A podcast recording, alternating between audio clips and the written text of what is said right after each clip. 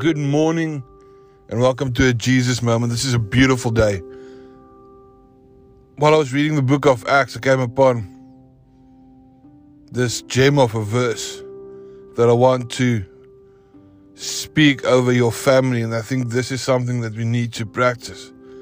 We need to practice the presence of God. And Acts 4:31 says that after they prayed, after they prayed, so they were in unity. They performed miracles. They listened to the word. And after they prayed, the place where they were started to shake. They were all filled with the Holy Spirit and they began to speak the word of God with boldness. This started in a small assembly. This started in a small house church. This started in a family. If we are praying for revival in the South Coast, I am praying for revival in your household. Families, we need to be together as husband, wife, children.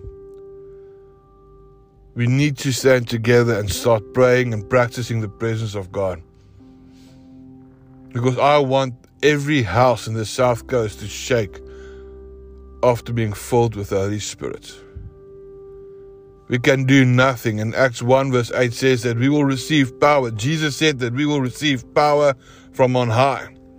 Jesus mentioned so many times that the Holy Spirit will come and help us, teach us, guide us, comfort us. And I think that is something that we need to focus on practicing the presence of the Holy practicing the presence of God, sorry.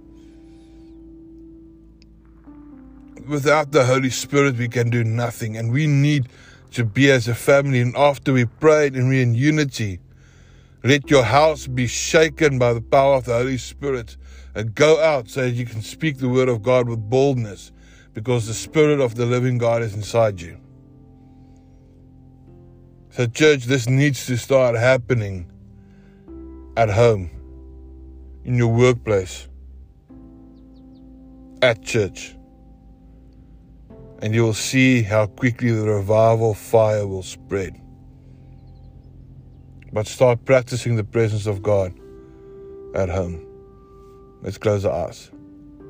Heavenly Father, we thank you for this beautiful day. We thank you for another day that you have given us, that we can just come into your presence and ask for, for boldness to speak the word of God.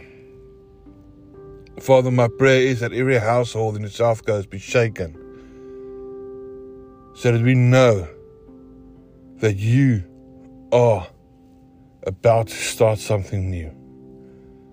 And Father, we thank you for your goodness, we thank you for your grace, and we thank you that we know that you are always with us and that you will never leave us nor forsake us.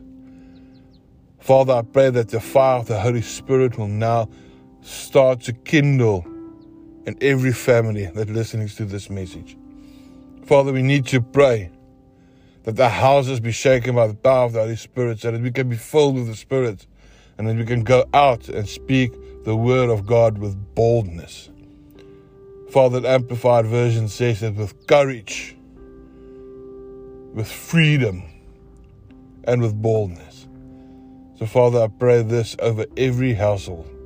And I thank you that we know that you are a Heavenly Father that listens to your children when we ask.